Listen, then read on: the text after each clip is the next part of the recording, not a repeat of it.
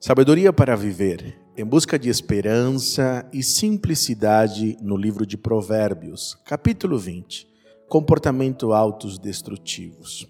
Você sabia que existem comportamentos que nós mesmos nos destruímos? Provérbios nos alerta a respeito disso.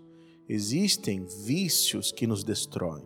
Destroem a saúde, a vida financeira, os relacionamentos, a nossa influência ou a nossa reputação.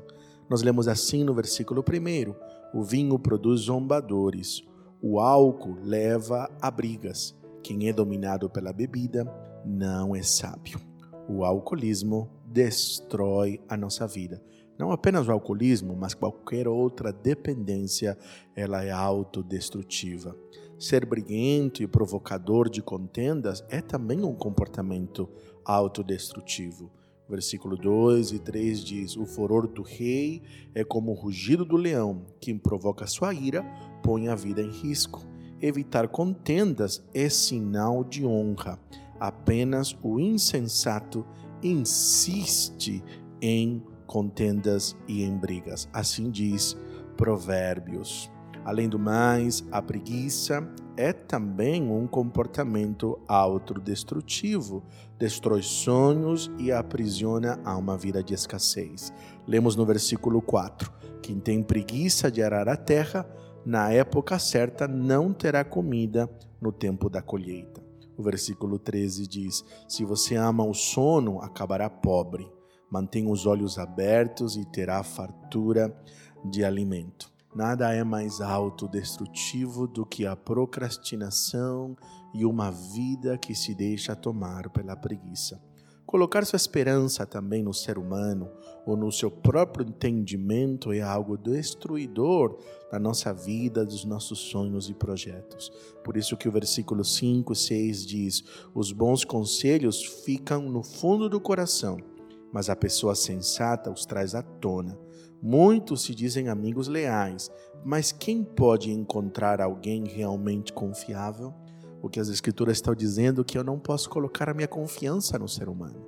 Por isso que o provérbio está dizendo que como águas profundas é o coração do ser humano, mas quem é sábio traz ele à tona.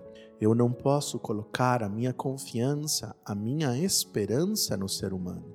Os homens ou as pessoas, elas mudam o tempo todo por isso eu preciso colocar a minha confiança e esperança no Senhor. Por isso que o versículo 9 diz: Quem pode dizer, purifiquei o coração, estou limpo e sem pecado? Todos nós somos falhos e precisamos colocar a nossa confiança no Senhor.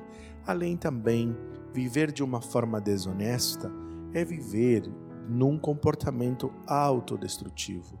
Assim diz o versículo 10: dois pesos e duas medidas, toda espécie de desonestidade é detestável para o Senhor. Versículo 23 diz: A desonestidade é detestável para o Senhor, ele não se agrada de balanças adulteradas. Certamente, quem constrói a sua vida com desonestidade, em algum momento essa conta chega assumir riscos desnecessários ou viver de forma ingênua também leva a um comportamento de autodestruição. Versículo 16 diz: Quem aceita ser fiador de um desconhecido perderá a roupa do corpo. Ela ficará como o pagamento de quem garante a dívida do estranho. Por que assumir a dívida de um estranho? Porque tomar essa escolha é isto que o provérbio está nos alertando. Por isso que o versículo 18 diz: Com bons conselhos os planos são bem-sucedidos. Não saia para a guerra sem boas orientações. Por isso, não assuma riscos desnecessários. Também a impulsividade leva também pessoas a comportamentos e caminhos autodestrutivos. O versículo 25 diz: É uma armadilha prometer algo a Deus apressadamente e só depois calcular o custo. A impulsividade destrói muitas pessoas. Por isso que é necessário você ter paciência, calcular o preço, não se apressar nas suas decisões e escolhas. Também escolher as amizades, as companhias, as pessoas que estarão perto de você, elas influenciarão a sua vida para um crescimento ou poderão atrapalhar.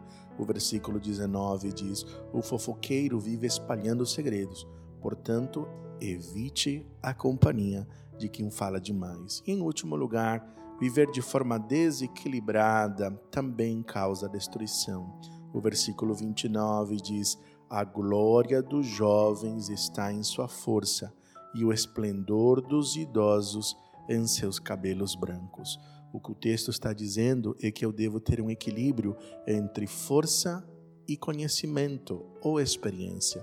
Os jovens têm forças, ou aqueles que são experientes, chamados de cabelos brancos, também têm conhecimento. Você ser rápido sem conhecimento destruirá você mesmo. Por isso que você deve combinar o equilíbrio entre força e rapidez e entendimento e conhecimento. Assim você será bem-sucedido. Será que nós podemos orar para que os seus planos sejam bem-sucedidos, para que você viva uma vida de equilíbrio, de entendimento, sendo livre de toda a ação autodestrutiva? Amado Senhor e Deus, obrigado porque a tua palavra nos alerta. Livra-nos de comportamentos tóxicos, livra-nos de vícios. Clamamos, ó oh Deus, para viver uma vida equilibrada.